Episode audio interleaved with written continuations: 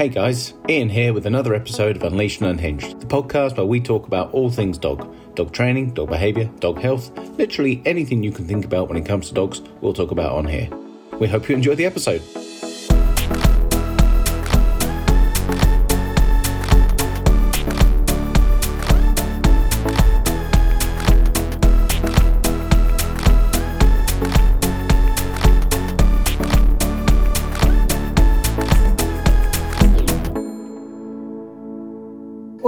Everybody. Hello. Hello again. Um, this week we are talking about helping dogs overcome strange danger to people. Yes, we had a question. Thank you very much. Thank you very much for a question. Yay! We don't have to think about anything. Yeah, it did make our life a ton easier. So much appreciated. Uh, so the question was uh, one of uh, someone who has a dog that suffers from stranger danger, and they would like to know how to introduce them to people safely. So things that we have done with clients, and I've done when I had Archie. um, so I feel your pain and I empathise with you. It's extremely difficult. Um, so we, Andrew, hello, mate. Um, so we're going to run through this. So, Ian, what are, for those who may not understand what that means in terms of stranger danger, can you explain that for me? What is stranger danger? Uh, it's when the dog is skeptical or wary of um, and potentially deems somebody they don't know as a threat. Exactly. And where can it sometimes come from? Um, it can come from previous learned experience. So if somebody, uh, if if in the past people have unnerved the dog or give them reason to be skeptical, then it can be quite logical in the sense that, yeah, that dog has learnt um, to be by its own experience. Like people can be pretty crap sometimes. So I'm going to be, I'm going to second guess you. Um, and other times it can come from a just generalized anxiety. Like um, some dogs are naturally skeptical, and they're just like, "No, no, I'm not into this." Like, I would prefer it if people didn't uh, come into my personal space. Could be lack of exposure, so due to a lack of ex- uh, familiarity, just fear of the unknown. Um, trying to think now, what else? Breed. Yeah, genetics. Yeah. Yeah. So can I ask? I can see the um, that you're here. Can I ask what breed your dog is that you asked the question about, and Yeah. how old? If we can get some a little bit of background, we might be able to help you a little bit more specifically because we can give you some generalized stuff. breed will matter like a lot because you know you've got breeds that are skeptical for different with different like motivations typically of course we never want to like paint all dogs from the same breed with the same brush but if you've got a guarding breed that is showing skepticism you might not be looking at fear No, you, yeah. Great Dane, Cross Mastiff, Cross Wolfhound. okay thanks that's uh, nailed it Yeah. um, yeah uh, and what age? Age is again like really important because you know you, if you've got a, an adolescent or a puppy then there could be something that they are you know it's this the development stage of well it's naturally natural sometimes to be skeptical because of their age Three. And and again, sorry for more questions. Thank you so much for us answering them so quickly. But how long's it been going on? Is it something that was there in puppyhood and adolescence, or um, is it something that's happened because three is that tipping point for these large breeds into adulthood out of adolescence? So again, more information uh, needed. Sorry. No, so this is why we do ask you guys to, to throw us some questions so we can help you. Um, because when we're asked questions like this, they are very general and we can give a generalized Uh, we can give generalized advice, but every dog and every caregiver situation is extremely different. So we want to be able to help me help you in as specific ways as possible because yeah, it's not one size fits all. Yeah. Uh, So it's- ten weeks. So started showing signs of reactivity from 10 weeks of age. Okay. And that in itself, like re- reading uh, the breed breeds in there, Great Dane, Mastiff, Wolfhound. Um, it's not a massive surprise. They are breeds that we bred to be skeptical, like for natural reasons. For a guard dog that is really trusting of new people is probably a pretty shit guard dog. Yeah, but also during that period of time, um, at that young age, those a lot of those breeds do take a lot more time to assess their environment as opposed to say, you know, a Labrador or a Terrier. Um, so we sometimes I'm very skeptical of people from a young age too. Yeah Yeah. Um, we sometimes misinterpret dogs of those breeds, and we're not labeling any breeds. These are just things that we've noticed as sometimes breed traits for breeds such as, as that. When they're at that age, they are much, a lot more standoffish, and we misinterpret that pausing and taking that time as, oh, they want me to come and say hello, or oh, they do want me to come and pat them. Um, and being of those breeds, I can only imagine how cute yeah. he was at 10 weeks old and probably absolutely stunning now. Um, we as humans don't read those signals. So when people see dogs who are what look like just standing there doing nothing, they're actually taking in their environment and assessing whether or not it's a threat, what's friend, what's foe, what things mean for them. And that just takes them a little bit longer than, than some other breeds. So at that age, it's possible, and again, because you know we haven't seen the dog, um, those signals or the lack of signals from from your puppy at that age were misinterpreted and misread. So people may have come in, and that's where you may have started to see that that reactive response because he was either overwhelmed or there was a lot of social pressure on him at that stage, so he couldn't take all that information in at that time.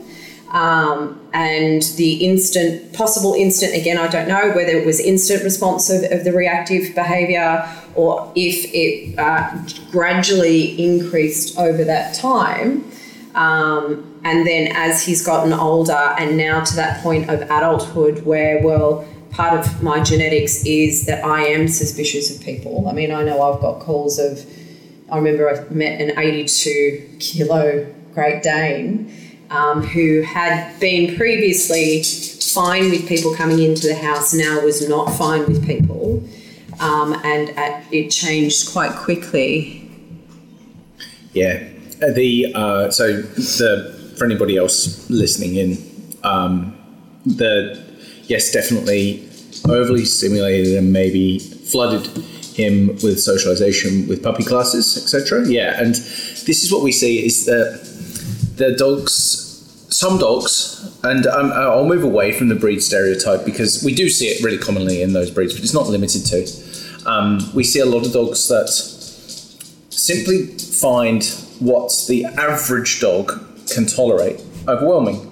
And Dom's saying there, like the the absence of behaviour, so things like freezing and just stopping in their tracks and taking what can look like stubbornness or uh, even laziness. Sometimes people brand it Yeah. um, is the dog communicating, "Hey, I I need more time to be okay with this," and often that time is just simply not afforded to them. So people might, like Dom said, like, see it as an invite. Oh, look, he's he's waiting for me to come over to him, so they'll go, go and invade his space. Or if we're holding the leash, we might go, "Come on, mate, hurry up," and we get him to move. And they're really common things that we would see uh, happen. I don't know about you, but I've seen this happen t- to these dogs that freeze all the time.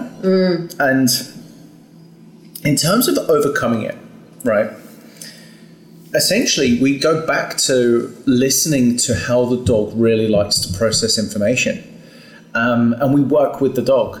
That broad statement is true of whatever dog we're working with. We go back to how they like to process information, and we we work with the dog. So if we've got a dog that just likes to take stock, then we need plenty of distance mm-hmm. and we need to un- learn how to assess the environments around us. And what I mean by that is, I'm going to look at people's.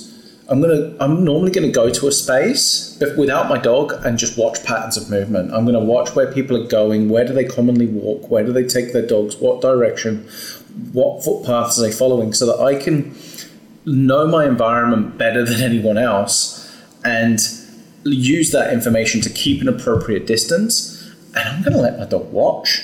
That particular dog, I'm going to let my let them watch. I'm going to let them take stock. I'm going to while they're doing that, I'm going to do very little micromanagement. I'm going to do have very little input.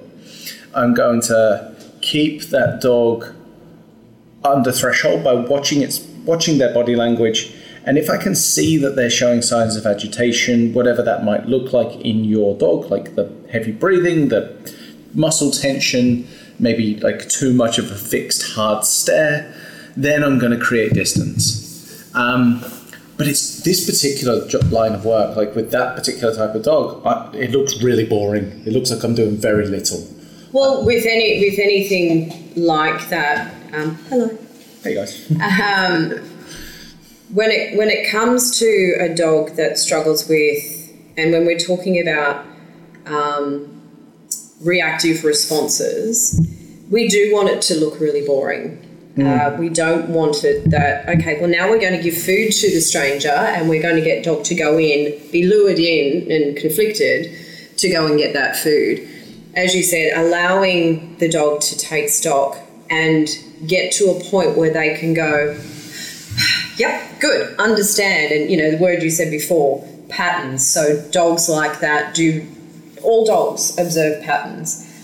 So do we as humans. And when we can, when dogs understand the patterns and movements of certain areas, you know, those sorts of dogs, they don't like to be in busy areas. It's just too much. They can't take everything in, so they get overwhelmed. So the reactive behavior is a lot more prevalent, mm. and the intensity is probably a lot higher. So, having a space, as Ian said, where your dog is able to have that moment to go, okay, I see you. And just in terms of what the person, the stranger, is doing, they're not just standing there like a pole. Yeah. Have them having yeah. a conversation with someone because what can happen is that person who's standing there like a rigid tree, and then that you see your dog go, oh, okay, that's cool. And then the stranger moves, they go, hang on a minute. You yeah. know, that sudden change can then set the dog off. So having the stranger at a distance and they can be walking around or they can be having a chat with someone else. Not doing yeah, not doing star jumps and backflips and all that, like not so exaggerated, but doing a normal human movements and walking or stopping or, you know, even just sort of scratching their head, but not in the direction of, of the dog. And then seeing that watching your dog as ian said even if it's you know the slight weight shift on on one leg or even if they're back or you know if they see the person and then go yep good and want to disengage you allow them to do that. Taking that space for your dog to take all of that information in and feel and learn through their own experience because what we're setting up is the opportunity for them to learn through experience not throwing heaps of treats around the stranger or anything like that. You can use food in terms of doing a lot of scatter feeding. Mm. So, you know, your dog disengages, or if there's a game that they like, they see the stranger, they take that big sigh or they do a shake off. So, you know, if they do a shake off, that's great. We can see that they were under pressure and they've released that pressure. That gives you that information. Okay, well, maybe that distance was just a tad too close. Mm-hmm. I won't go as close next time. Then you might go off and have a game for five minutes so it's really taking it at your dog's pace until you can see your dog is like, actually, I'm a little bit, curious. a little bit curious about you. But even then, with those movements, with with the curiosity, you want to see that the movements are nice and fluid. Uh, yeah, and curiosity is that stage where I see a lot of people fall fall down because they get they're like, oh yes, he wants to go and say hello, and they he does to a point, like well he wants to approach, but it's that what I'm looking for when I see curiosity and like the point where I'll actually let them get nearer is you you said it there like fluidity and things that I'm looking for are like not beelining towards like a lack of intensity.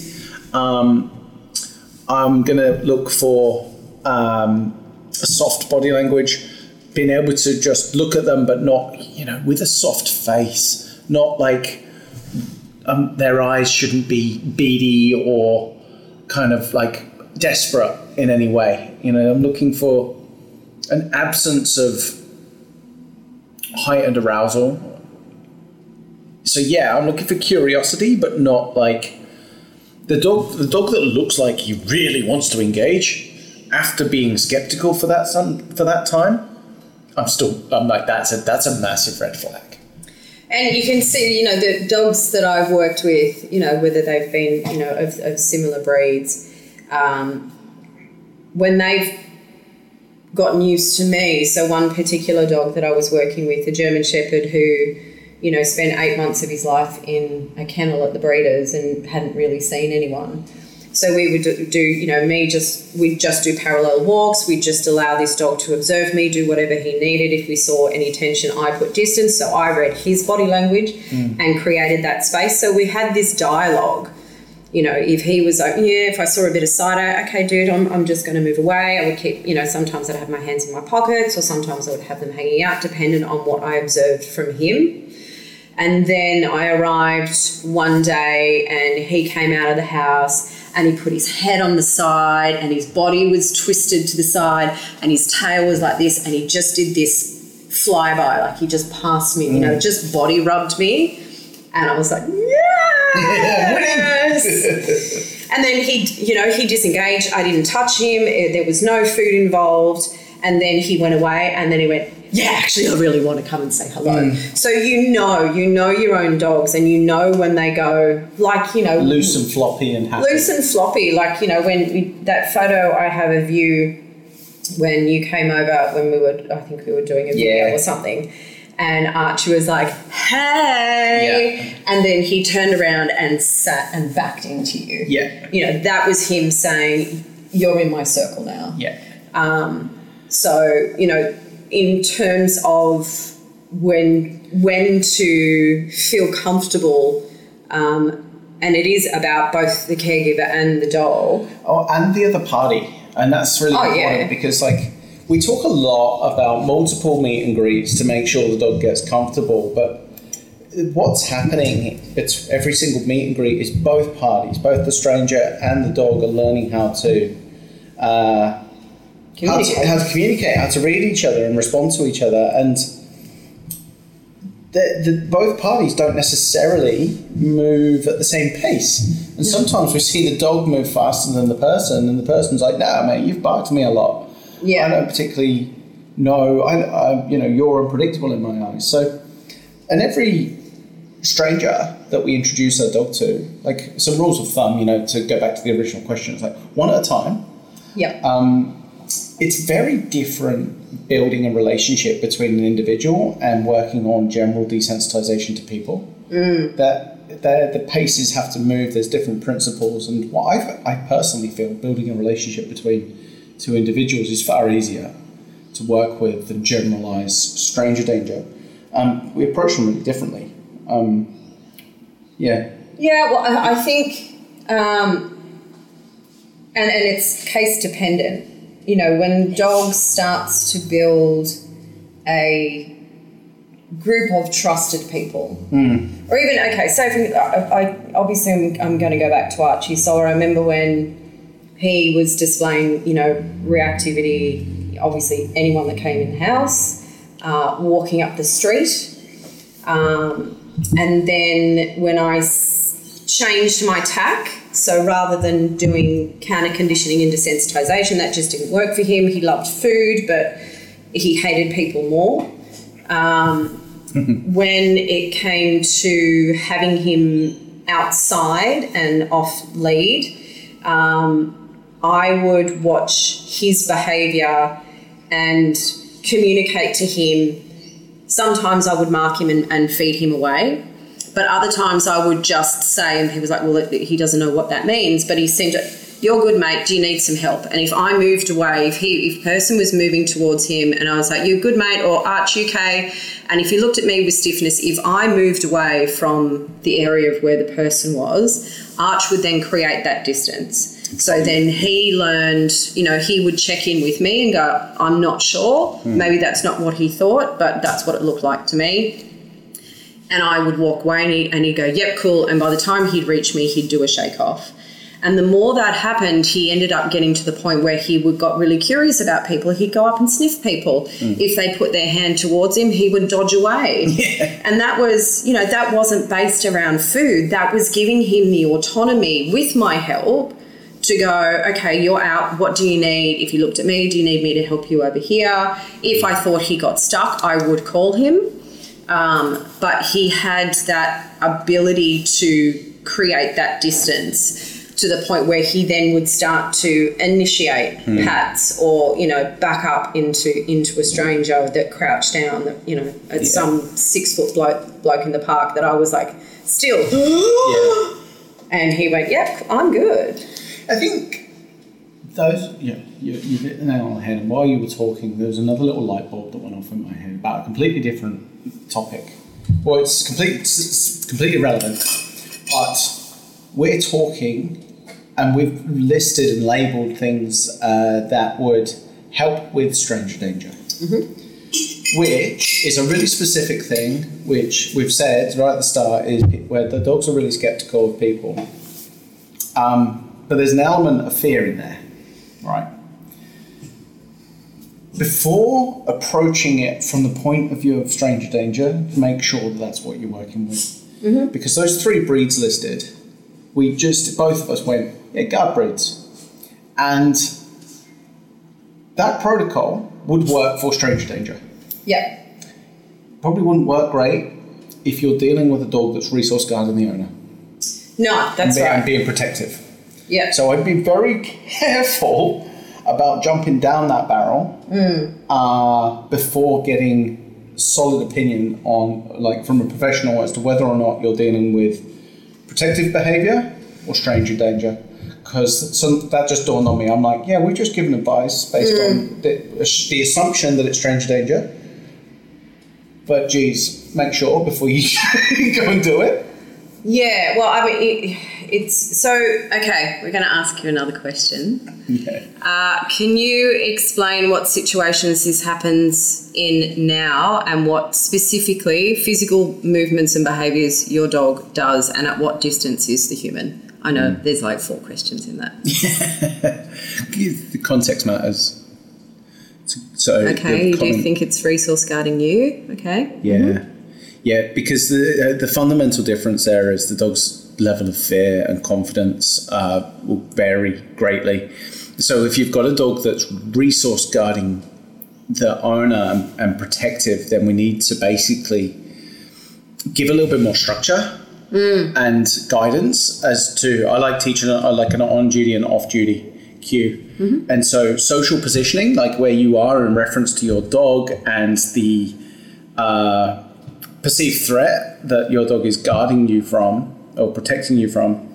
Um, we need to make sure that we're communicating. Hey, I've got this. I, I, you're off duty, man. Yeah, You- yeah, You stay good. back because what we were talking about previously, which is more to do with stranger danger, is uh, building confidence, right? And a dog that's being protective of you doesn't need the confidence. It's already, yeah, already Yeah. confident. Yeah. Um, now it could be like it really could be either. Um, I don't. It, it's hard to know without seeing the dog and laying eyes on the dog. Any strangers near the house, walking by a house. Become uncomfortable. Can you describe exactly what uncomfortable looks like? Hello, Otis. Thanks You for joining us, mate. You don't look uncomfortable. No, he's well. He's eternally uncomfortable. Well, It's just look at his. That's just his personality. He's just a Hello. little bit weird. Hello. Yeah. So for anybody else listening in, it is uh, comments are that's a good point. I do sometimes think he resource guards me as well. Any strangers near the house walking by our house, usually within five meters, he will become uncomfortable. And It goes up barking and Goes up launching. barking, lunging.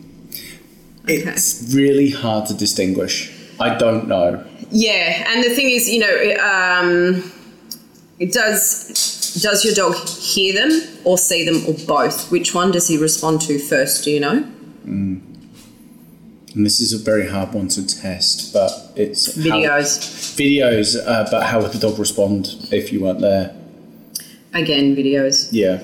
So yeah, to, to identify this, if, it- if it's you know protecting you or protecting house, um, or uh, seeing them. Okay. Do you do you, do you have have you videoed him when you're not home? And do you know if this happens when you're not home?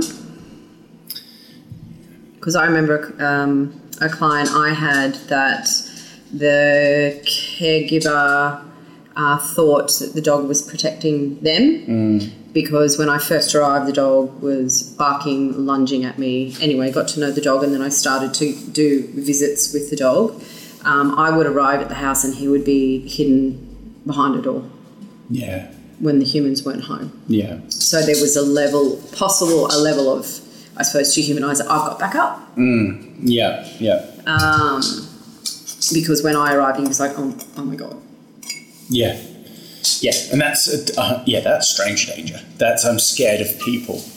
Whereas um, protective behavior, yeah, There's no fear there. No. And so little things. You uh, uh, one thing that you can look at, like where's the weight shifting when they're barking, and you might not know the answers to that today, but something to look for there is if the weight shift is very much powering forward, then you're probably looking at less fear. We haven't. Haven't videoed him. He's generally very quiet and calm to the sound of strangers, and he also can't see anyone from the apartment. So is it? Pi- hang on. Seeing them, Heckles up barking and launching. Okay. Seeing them from inside the apartment or when he comes out? And how big is your apartment block? And do you have a balcony? So all these factors, it's so much easier when we've got Yeah. on this scenario.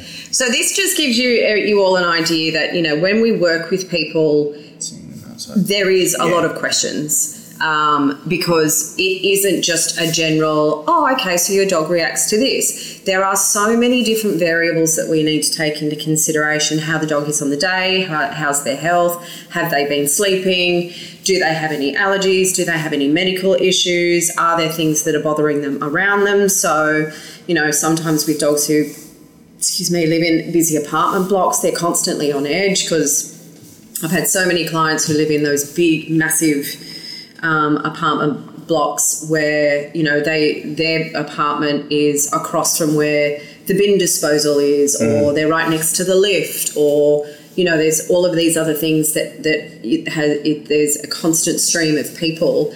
And the dog is constantly on edge. Their nervous system is shot, and all because they're just waiting to hear that the rubbish chute, or they're waiting to hear for the lift to go, or they're waiting to hear for a door, or they're waiting to hear for someone to come past. So having that inability to properly rest, they do become extreme, a lot more reactive because they're just not resting, and their nervous system's like, "Oh my dear good God, like come on!" Yeah.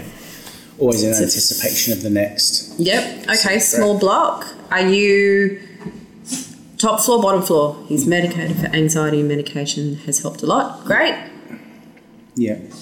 So there's, I mean, they're just goes to show like there's so many things there. Like even with the balcony. Um, so we have a balcony, uh, and if our dogs are on that balcony, so something like yeah, I've talked about this a lot in a couple of the courses, but like um, the dog is in a position where okay, I'm going to try and rephrase this a little bit the household is made up of different spaces. There's hot spots and there's resting spots, and there's mm-hmm. like places where there's food, and the dog's just learning by association. And the balcony is normally a hot spot where there's normally an external change to the environment likely to happen. And something we'll hear a lot, like once a week, is our clients will go, and they'll use the term "my dog loves," and it's my dog loves sleeping on the front door, the front balcony, the front window, the front porch, the back door. It's always where the point of change is. And look, one of my dogs, if he was out there all the time, I could tell you categorically he is just after the sun. He does not give a shit if people walk past because he does not react to them. He doesn't care. But the dog that is out there resting because we think he loves it out there, but then is having pops at people walking past. Probably isn't out there because he loves it. He's probably out there in anticipation of the next change, which can lead to accumulation hmm. of pressure. So it's like the nervous system is always simmering. So they're just never falling into a deep sleep, a deep rest. So the bodies are not producing serotonin and melatonin. They're not able to rest and recover. And so they become more sensitive to their environment, which increases their reactivity, hmm. which then becomes an exasperated, self fulfilling prophecy. Because, of course, when they're out there, somebody will walk past, they bark, they lunge, they practice the behavior. See, I told you so, told you so. It kind of makes me think about people at the front lines of war. Yeah. Constantly just waiting for to be shot at, constantly waiting to be blown up or attacked because that that is the preparedness that their body is in. The, the, the, the analogy I'll often use is so, I've, so I've just walked into the, a client's house and try to explain this. Hey, boys, can you uh, stop playing in the middle of this, please? Thank you so much. Um, the, Don't um, have fun, dogs. Just don't don't have fun. Don't be dogs. the um, is the oven, right? So say I've just walked into the house with the client, and I'll say to them, a normal brain might go to me, "Hey, Ian, give me two seconds. I just need to check if the oven's on. I was cooking right before you came in." And they'll go and they'll check, and that's a rational thing to do because they've had the thought process, and they'll go and check, and one way or another, whether it was on or off, they'll turn it. They'll do the right thing. They'll turn it off. But that's a normal brain reconciles it and carries on with their day. Yep. An abnormal brain sits back down and five minutes later and goes, Hey Ian, I just need to go and check the oven's on. And they'll go and check it and they'll do exactly the same process of behavior. And this is the balcony where they keep going out and checking. Mm. But then a really crazy brain sits by the oven waiting for it to turn on while then just like rocking back and forth. And that's the dog that's sleeping on the balcony all day. And but it is, and it's you know, it, it, it depends on where, where they are, you know, mentally and emotionally. I know that, and I know I've done this. If I've had a, a bout of insomnia, and I will leave the house, and I'll be like, "Did I close the door?" And I will have to turn around. It doesn't matter where I am because I've, I I need to go back, and Yeah. I, that's you know I'm not an anxious person, you know those things. But if I've not slept for consecutive three days, I will completely forget whether or not I close the door. So you want to have so where we're getting to with that in terms of and what Ken said in terms let them Boys. play. Um, in terms of hotspots, you want to have a look at where your dog is resting, how often that, that he's resting. Set up a video and see what he's doing when you're not home so you can identify is it something that he only does when you're home, and there can be different reasons for that. Um, Odie. let them play. Oh, that's Django's annoyed voice. You, you can see in the reflection, Django's like, dude, go away. Ja- Otis. Otis. Odie. Um, Good boy. yay! Um, the, yeah, the, because if the dog's not getting the rest and recovery they need, then any training we do with stranger danger or anything else that's trying to build confidence and reduce stress is going to be kind of futile because the nervous system was never able to rest and recover in the first place and is not in a good frame of mind for learning. The other big factor, of course, is any opportunity our dogs get to practice the behavior, such as barking or lunging at people, we want to eliminate. And if that's off the balcony, it doesn't matter. It still needs to be limited to as fewer times, if ever. Well, yeah, exactly. Because if you, you know, again, if you're going back to the brain, and we're not neuroscientists by any f- forms of the imagination, No. Um, but in terms of building new neural pathways that are strong enough that allow for the growth of strong synapses, for a new behavior, you have to you have to prevent. Hello. Uh, the other behaviour from happening. Otherwise, it's it's just going to constantly. When you we see people and like they were really good, and then they were crap. They were really good, and then they were crap. Because the strength of the original behaviour that you're working with is too strong, that won't allow for a new habit to be created. Hi, Smiley. So, in a nutshell, stranger danger, we can come at it with counter conditioning, we can come at it with trying to build some positive associations, and we go work with the dog uh, to their preference of learning. Um, we always distinguish making sure that it is actually stranger danger first, otherwise, we could potentially create a really dangerous uh, scenario where we think we're kind of conditioning, but we've got already got a really confident, protective dog.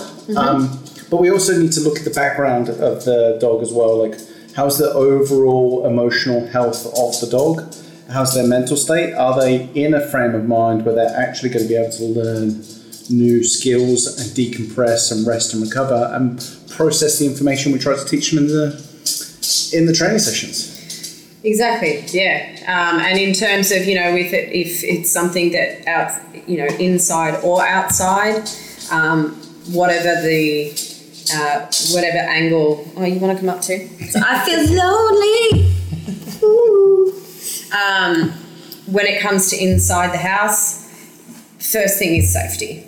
So you want to set your dog up in an area where they are safe as well as visitors are safe. Um, and you know, when you're outside, again, we need to identify where the reactive response is coming from. You want to be able to walk, be walking in areas where there uh, where there aren't a treasure trove of people. But it'd be really good to get some more information from you. So um, if you want to take some video and have a look and, and let us know what you what your thoughts are, or maybe if you send some videos to us and we can extend on this next week, Yeah, so we can dive to. into it a little bit deeper. So if you want to send some more information to us, you can email us um, at hello at caninecaregivers. Uh, Dot com dot au. And what we will do next week is we'll we'll dive into it a little bit deeper so that you know that way we can if anyone else is dealing with this same issue we can dive into it. So once we identify where the um, where the behaviour is coming from, we'll be able to give you a little bit more specific. So I hope that was helpful. Yeah. Yeah. That was good. Yeah. Amazing. Well, thank Thanks, you guys. very much for listening, everybody. And thanks for the question. yeah, really appreciate it. Have a nice week, guys. See ya. Thanks so much for listening. That's it for this week, guys. If you ever want to ask questions, give feedback, or just provide some suggestions regarding the podcast, find me on Ian Shivers Dog Advocate on Instagram. I'll be happy to help. If you're feeling really generous, leave us a review on whatever platform it is that you're listening to this podcast on. And if you want to nerd out more with us, then find our sponsors because they're the ones that make all of this possible. See you next week. This episode is sponsored by Canine Caregivers. I've had so many people reach out to me over the years, not knowing where to turn to online for reliable and consistent advice on how to raise a healthy and happy dog. The information out there is hard to navigate, it's hard to know who to trust and who not to trust, and frankly, some of it is just downright dangerous. That's why we created Canine Caregivers a place where you can come and get educational resources and access a supportive community founded on the care approach for people just like you, whether you've just brought a dog into your life or you've got a dog that is experiencing some unwanted behaviors. The content is updated regularly, and we constantly keep in touch with our members to make sure that we are bringing relevant and up to date content that truly matters to you. There's different tiers of membership for different needs, so you can be sure that you don't have to break the bank to access the information that can literally make all the difference to the quality of life between you and your dog. Head to caninecaregivers.com.au to learn more.